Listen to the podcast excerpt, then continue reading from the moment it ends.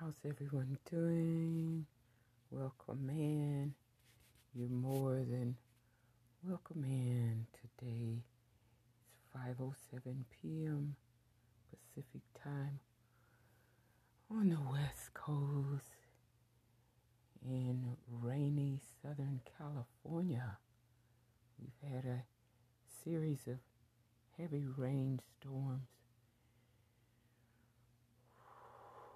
Happy Kwanzaa, the first day of Kwanzaa, Umoja.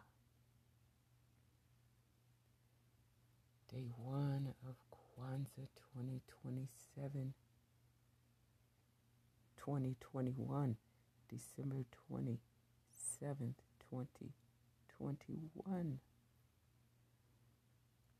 We begin today with some information from the Martin Luther King Jr. Research and Education Institute at Stanford University. Edu online. This is the description of how it originated.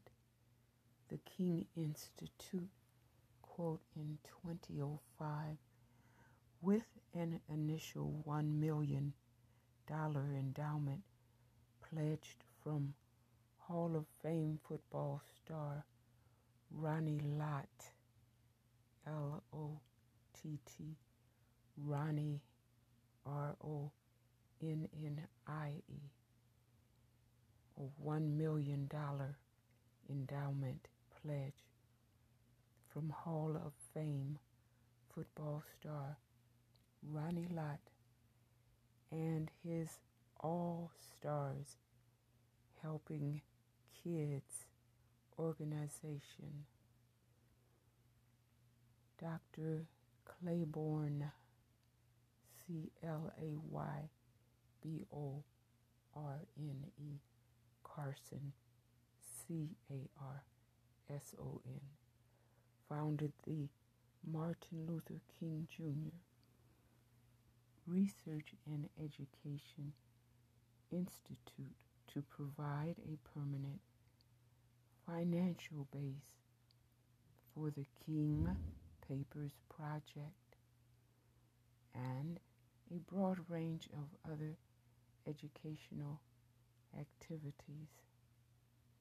The Institute also received a substantial endowment gift from the Mumford Family slash Agape Foundation, Mumford M U M F O R D, Mumford Family, Agape A G A P E Agape Foundation. It is seeking additional endowment support to ensure that its efforts to disseminate King's visionary ideals will continue in perpetuity. The King Institute's current programs include completion of the definitive multi volume edition of The Papers of Martin Luther King Jr. Publication of other books intended for general and scholarly audiences the Liberation Curriculum Educational Initiative, which introduces curriculum materials and lesson plans, as well as conducts teacher development workshops, encouraging the use of the papers projects, online documentary materials.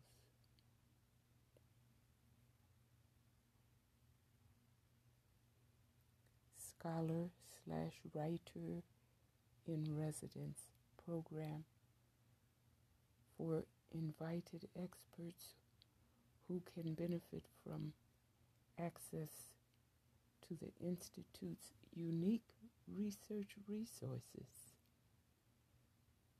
and contribute to public understanding of King's historical significance.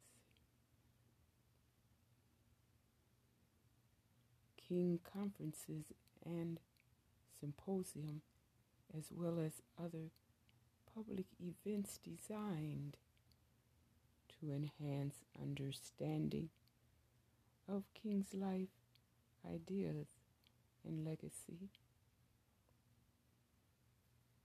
View our promotional brochure for more information.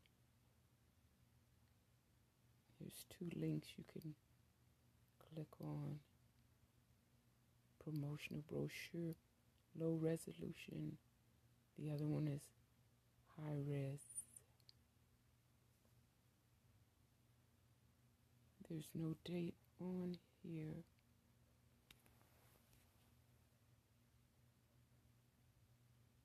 But obviously it's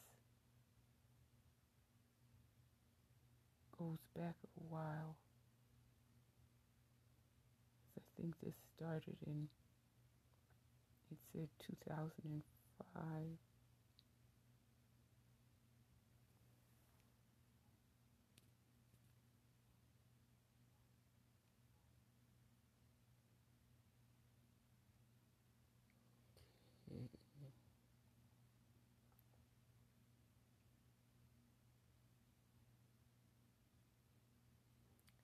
Then they give um,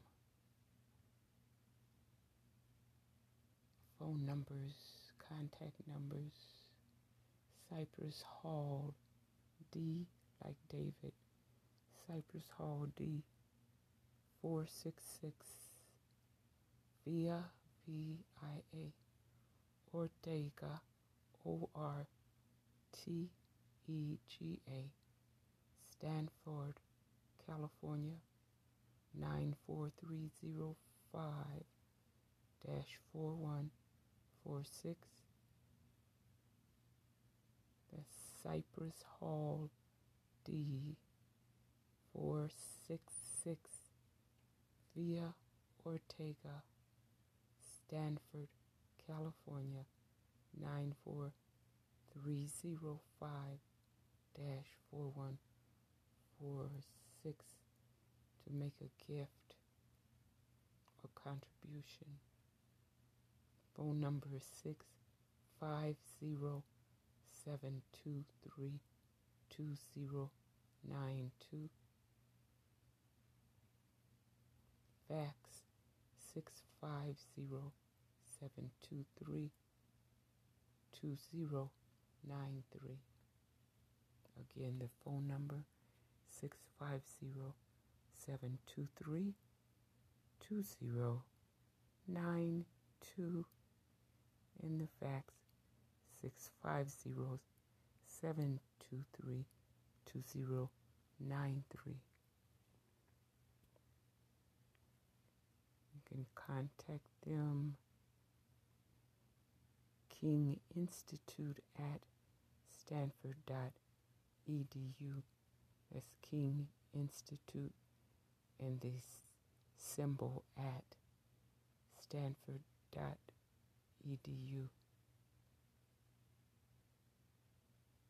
The Institute cannot give permission to use or reproduce any of the writing statements or images of Martin Luther King Jr. Please contact Intellectual Properties Management, IPM, the exclusive licensor of the estate of Martin Luther King Jr. Inc.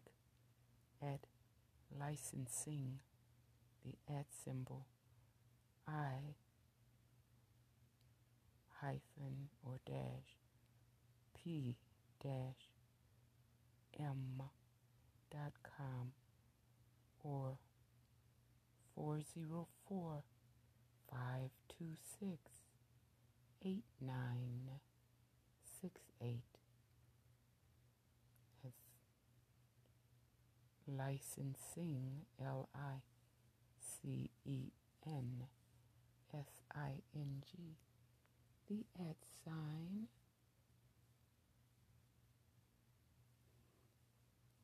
The letter I dash P dash M dot com or call 404 526 8968.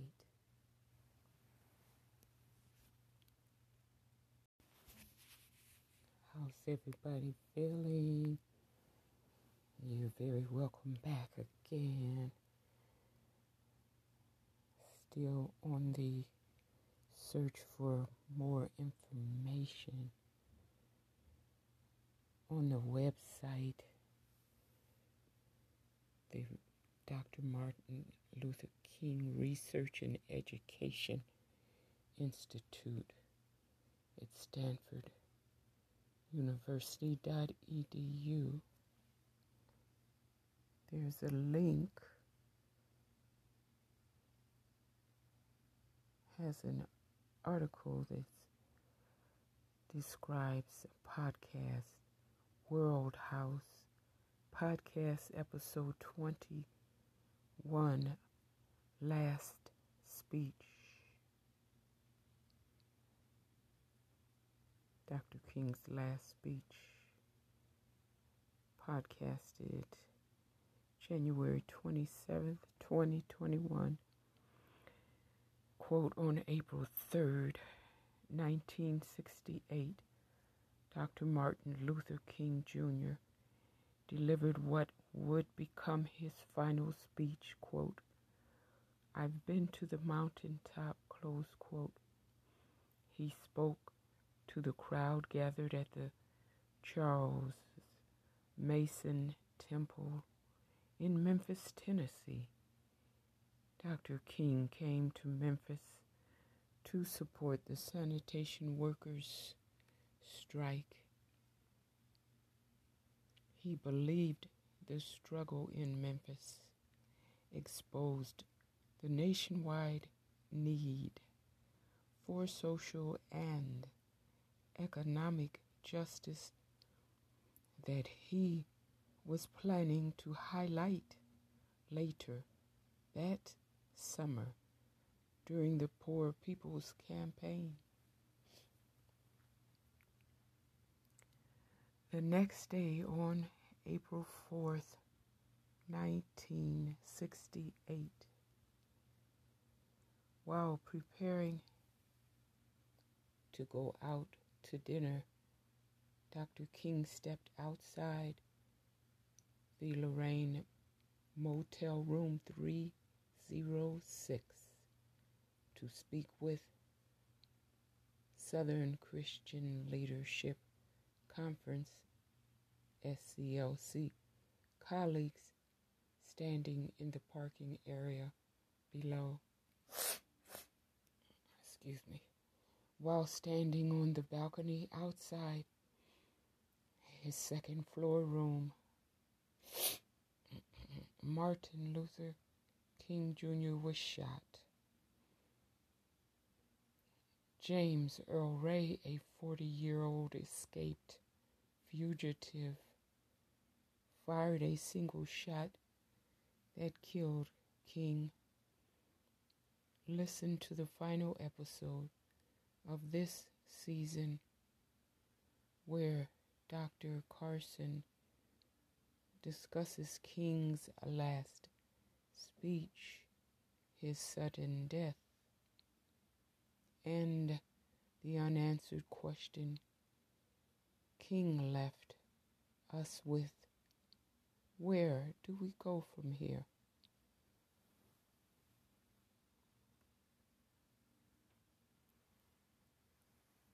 And we're listening to the last episode of the World House podcast, episode 21.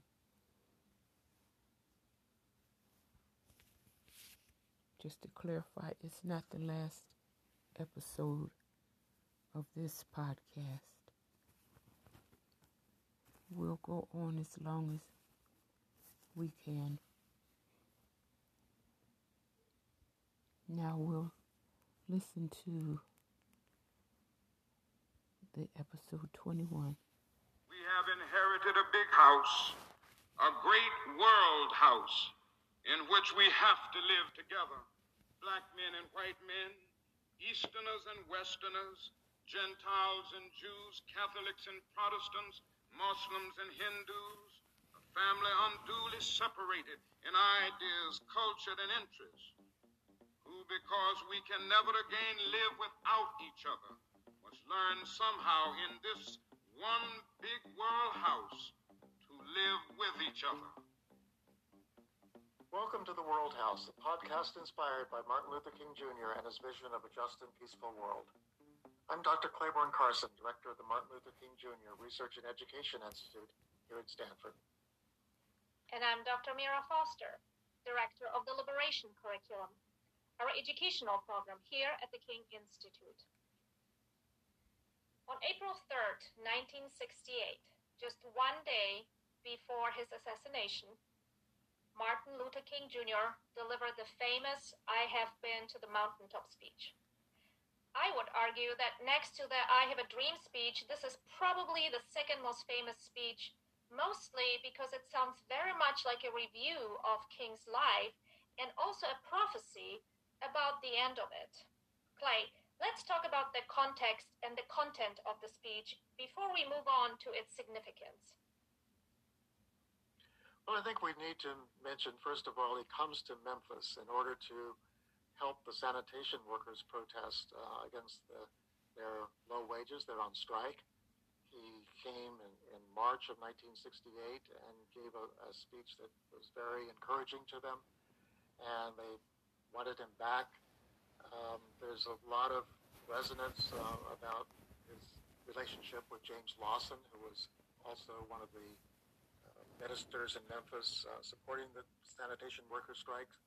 And Lawson had been one of his first advisors about uh, nonviolence um, because Lawson had spent time in India, came back in the 1950s, and was a uh, significant advisor uh, to not only to Martin Luther King, but to many of the students who led the freedom rides of 1961. Uh, so, and, and the sit-ins of 1960.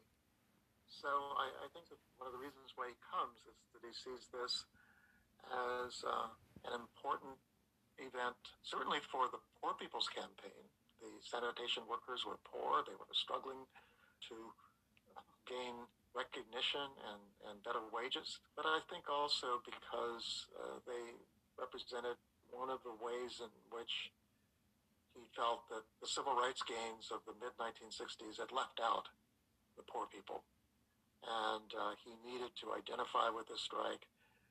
And he felt that this was a, a way of, of building uh, his broader Poor People's Campaign, which would culminate uh, during the summer of 1968 uh, in a planned uh, occupation, I guess, of the National Mall until Congress and the nation decided to do something about the issue of poverty.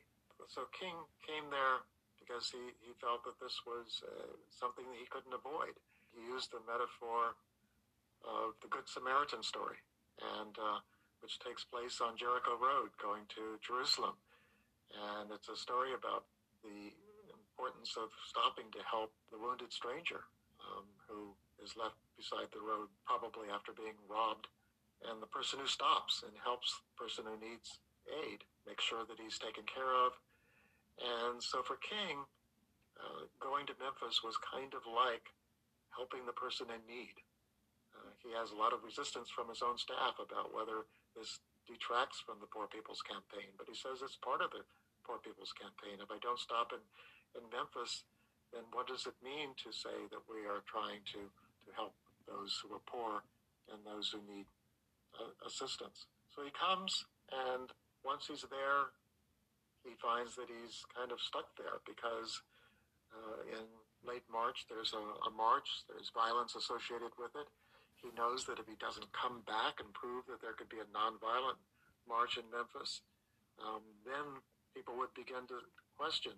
You can't uh, have a nonviolent campaign in Memphis. You know, how are you going to bring lots of poor people to Washington and have this nonviolent occupation of the National Mall? So he feels that he has to prove something by coming back to have another march, and that's what he's looking for when he comes to Memphis. Uh, now, with respect to the speech itself, he did not intend to uh, speak there. He was not feeling well. It was a very uh, stormy night. He wanted to just get some rest that evening.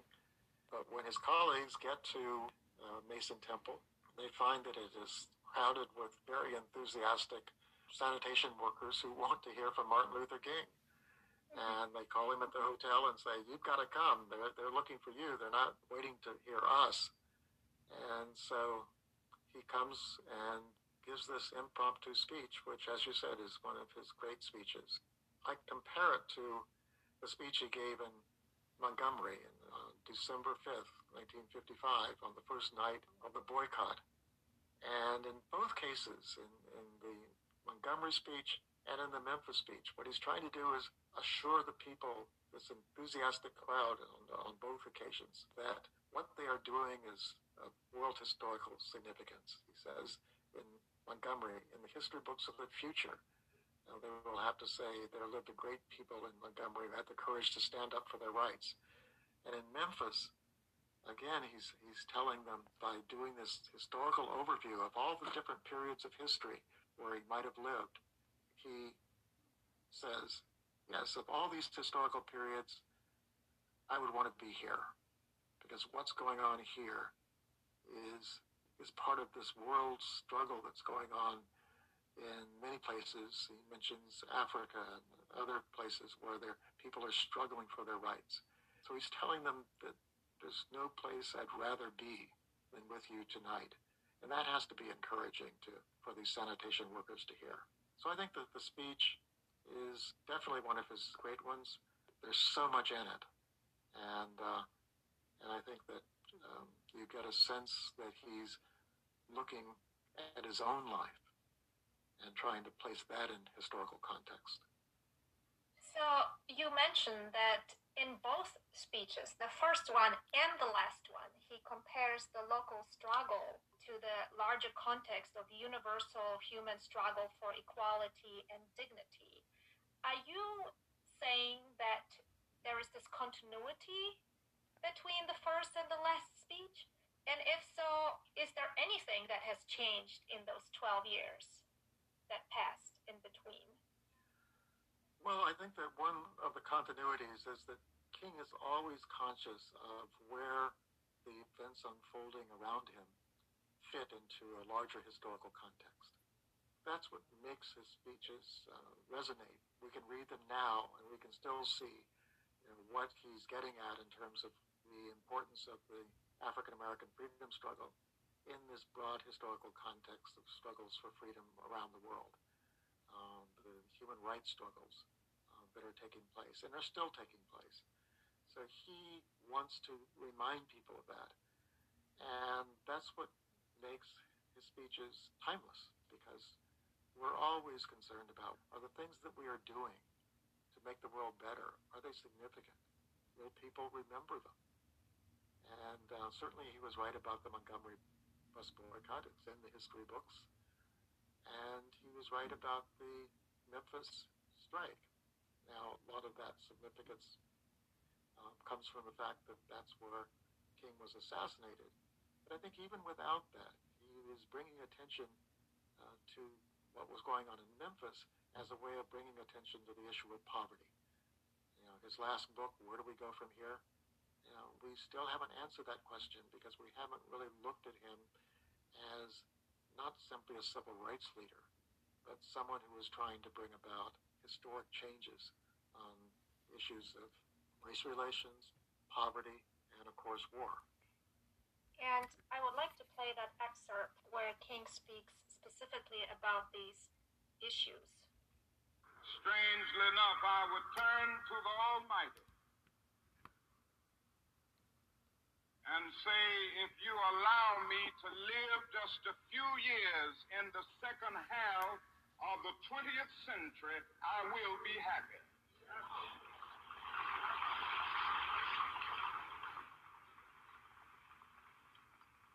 Now, that's a strange statement to make because the world is all messed up. The nation is sick. Trouble is in the land, confusion all around. That's a strange statement. But I know somehow that only when it is dark enough can you see the stars. And I see God working in this period of the 20th century in a way that men in some strange way are responding. Something is happening in our world. The masses of people are rising up, and wherever they are assembled today, whether they are in Johannesburg, South Africa, Nairobi, Kenya, Accra, Ghana, New York City, Atlanta, Georgia, Jackson, Mississippi, or Memphis, Tennessee, the cry is always the same. We want to be free.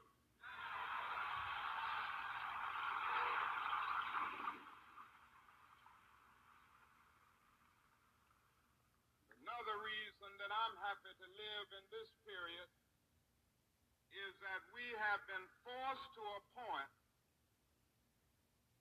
where we are going to have to grapple with the problems that men have been trying to grapple with through history, but the demands didn't force them to do. Survival demands that we grapple with them. Men for years now have been talking about war and peace, but now no longer can they just talk about it. It is no longer the choice between violence and nonviolence in this world is nonviolence or non-existence.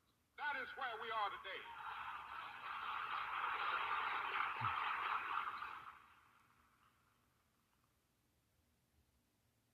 Also in the human rights revolution.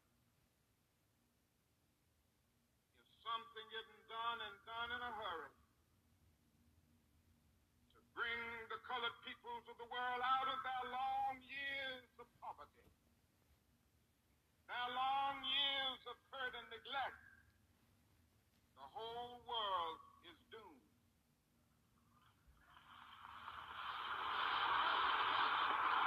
Now, I'm just happy that God has allowed me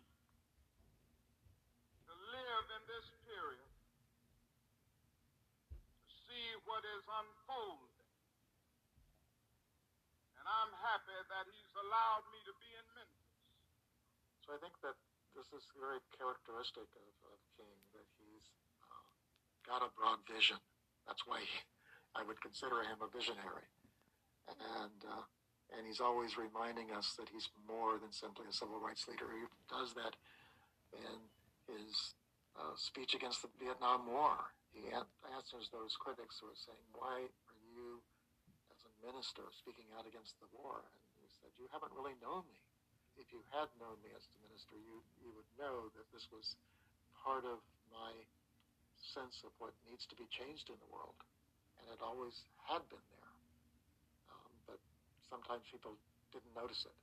And, and I think that that's uh, true even today when we look back at Martin Luther King the typical description of him as a civil rights leader. We think of him at the March on Washington. We think of him as gaining passage of civil rights legislation. But we forget that uh, perhaps the, the most meaningful part of his life came after that. He wasn't the organizer of the March on Washington. Many people were trying to achieve civil rights gains. But what was important is even after the passage of that legislation, he didn't retire if anything, stepped up the intensity of what he was doing and uh, went to Chicago, ultimately launched the Poor People's Campaign, uh, which in turn brought him to Memphis. So, Clay, what happens after he delivers that speech? He uh, goes back uh, to the Lorraine Hotel. Next day, of course, as he was preparing to go out for dinner, he walks out on the balcony and he's assassinated. So his life comes to a sudden end. And I, I think this leads people to you know, read meanings into the Memphis speech. Was he aware that he might die? I don't think he had an immediate awareness, even though he was aware of all the threats against his life. I think it, in some ways, though, he always knew that the danger of being a civil rights leader. He had come close to assassination way back in the 1950s. He had been physically assaulted on several occasions and probably was, uh, well, definitely was aware of the threats against his life because he talked with his parents uh, shortly before going to Memphis about the dangers he, he faced and had that conversation with them that he, he might not survive. So of course he's aware, but he could not have been aware that it would happen the next day. And um, and that's uh, you know, that's one of the reasons why I think that when we look back at these speeches, we shouldn't read too much meaning into that as, as forecasting his assassination. I, I think he did see it himself in the Moses role of leading people to the promised land and always understanding that he might not get there himself. So, if King knew that he was in danger, and I suspect that perhaps his colleagues knew that as well, and his family members also, why didn't he have security around him? Well, I think that's the question that should have been probably directed at the police force and, and forces and the places where he went. Um, I don't think they gave enough attention to the need for security around him. Um, he was in a very insecure location in a exposed room in, in a hotel uh, where the balcony was uh, in full view of the surrounding um, buildings. I, I, think that there was a sense in the FBI that this was not an important uh, matter for them to protect King, to work with local police to protect him. Instead, the FBI used its, its agents to try to destroy him as a leader, try to disrupt his activities. The same would be true of the military intelligence who came to uh, Memphis, as we later learned. They were uh, right across the street from uh, Martin Luther King when the assassination took place. But they were there to prepare for perhaps the breakout of a disorder in, in, in Memphis, as, as they were uh, assigned to other American cities during the period after Watts and after the Detroit Rebellion and the uh, Newark Rebellion of 1967. You know, they were expecting another long, hot summer. Uh, so that's what they were concerned about. They were not concerned about protecting King. So I think that when we look back, it's easy to understand how vulnerable he was And I'm, I'm not so sure that anything would have protected from all the threats. I mean, after all, this is a decade when a president of the United States is assassinated. Uh, so there's no way of completely protecting him. But I think they could have done a much better job of, of focusing their attention on the racists who not only killed Martin Luther King, but killed many other uh, civil rights activists including the four little girls in Birmingham. So I think that their priorities were simply um, misplaced. What do we know about his assassin, James Earl Ray? The first thing I would say is that um, the King family never completely believed that story, and they actually decided that James Earl Ray was not the assassin. Um, I disagreed with that. Um, I think he was, but I think that he was part of a larger plot and that uh, many other people wanted Martin Luther King dead.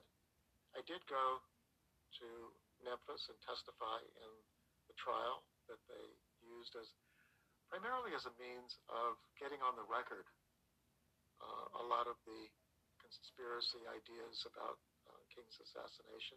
Uh, one I was particularly interested in because, not because I think that the military intelligence was responsible for his assassination, but I think American people should know that this emphasis on trying to stamp out black violence led the government to ignore the risk and the danger to Martin Luther King and instead see him as simply a target of surveillance. And I think that the people who were involved in that were never really investigated. So I, I think that the trial was very useful in terms of getting a lot of details about the targeting of Martin Luther King by the FBI and military intelligence. But I, I don't think that they really add to the story of how James Earl Ray, in my view, did pull the trigger that uh, killed Martin Luther King. When and how did you hear about his death? Well, for me, it came soon after. Uh, I, I, think I might have mentioned in a in a previous podcast that I, I left the United States um, when I was drafted, with the idea that perhaps not coming back to the United States. I, I left in the fall of 1967, and for a variety of reasons, um, uh, felt I had to return. My wife was very sick and needed to come back to the United States and that was right uh, right before the assassination. So in some ways, learning about the assassination was my first uh, first major event that happens after my return. So part of my, my feeling at the time was I came back to this. You know, this is this is the United States that I left. To me, it was uh, quite disturbing You know, I admired Martin Luther King a great deal. I'd seen him at the March on Washington, and it just seemed like his death and his assassination was symbolic of what was happening in the country. And uh, right after the assassination, my wife and I came back to Los Angeles, and we were there when um, Bobby Kennedy was assassinated. And so it was it was a reminder that something important was happening in the world, and it wasn't good. It was. Uh, it seemed like the, the world was coming apart in some ways. You know, those two disturbing events did not leave me with a lot of hope for America. Um, but um, yeah, I, I, I, was not alone in those kinds of feelings. I'm sure. Mm-hmm. Now we know from our previous podcast that the last book that King wrote was where do we go from here, chaos or community?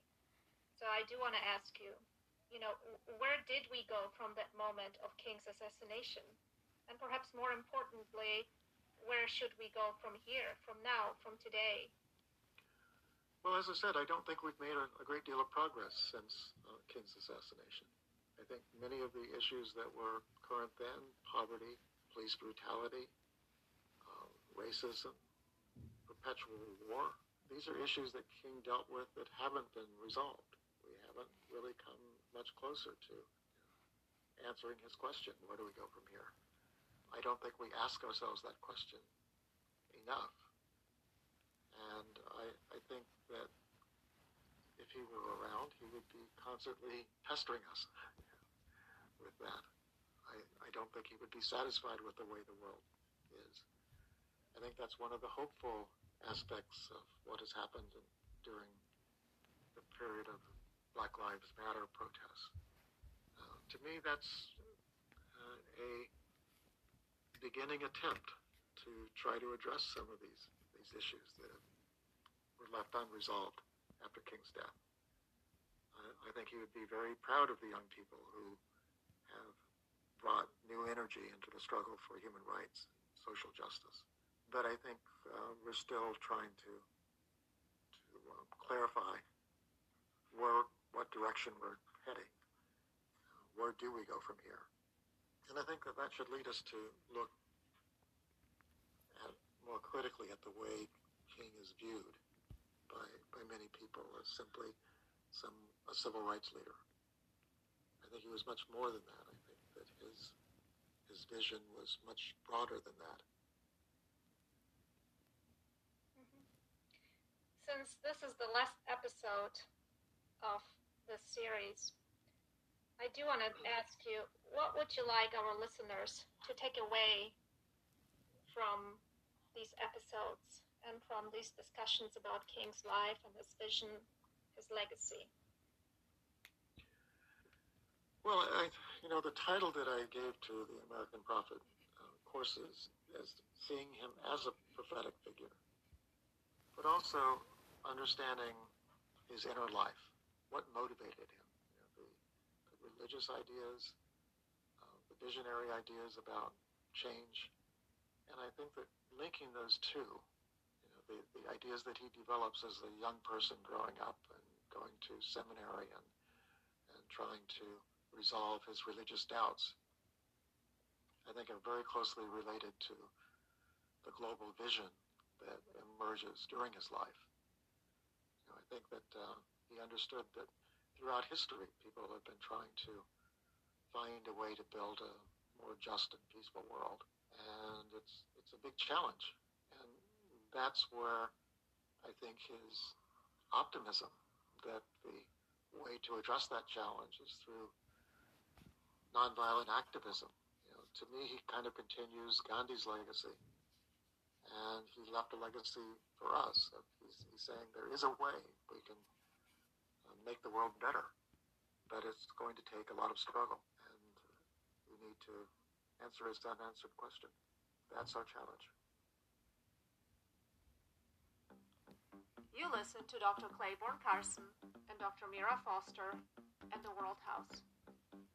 If you enjoyed our podcast, please share it.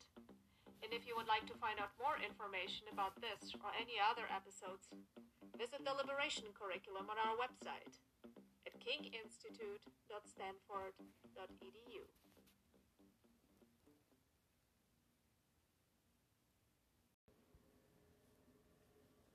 Welcome back. You're most welcome in again continuing with the information on the King Institute Research and Education Institute at Stanford University online.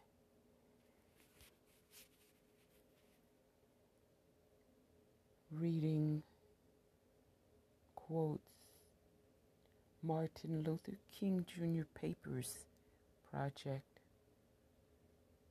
initiated by the King Center in Atlanta.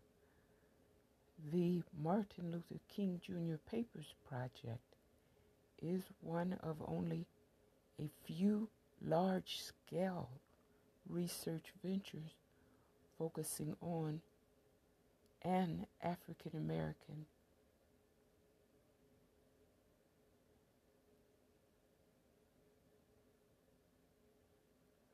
In 1985, King Center's founder and president, Coretta Scott King, invited Stanford University historian Clayborne Carson to become the project director.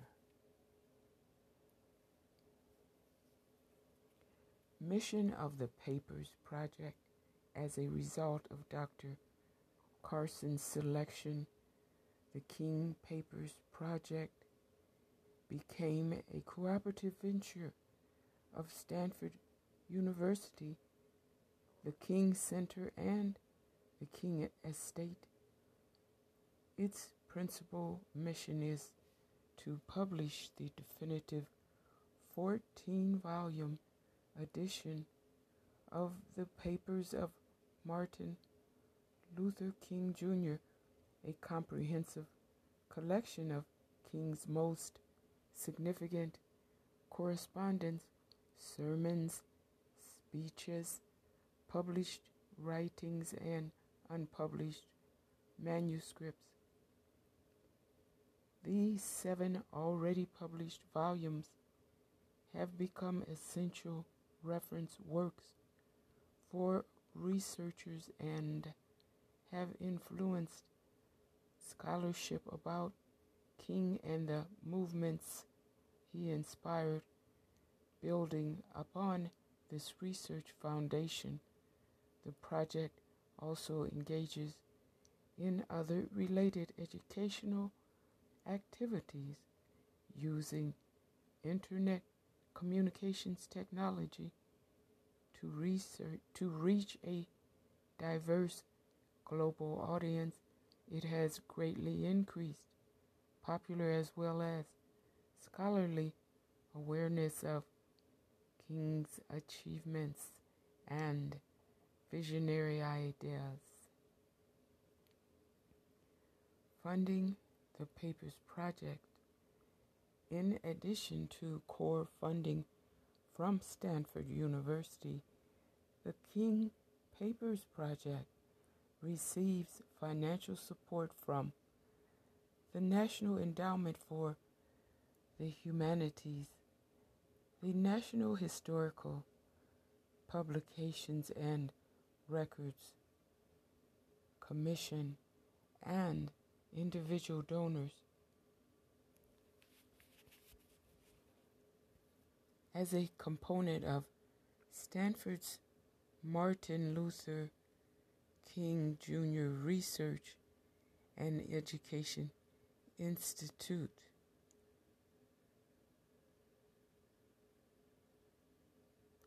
Correction Stanford's Martin Luther King Jr. Research and Education Institute. The project also benefits from the Institute's endowment.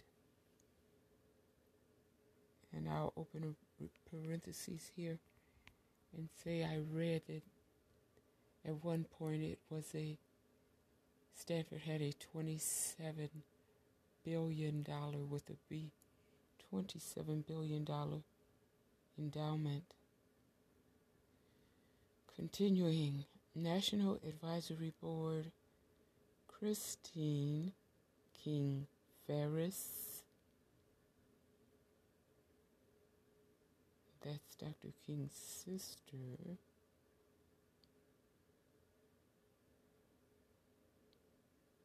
David J. Garrow, Robert L. Green, Roberta, oh, correction, Robert A. Hill, Darlene Clark Hine, Bernard Lafayette Jr., Otis Moss Jr., Preston N. Williams, Andrew J. Young,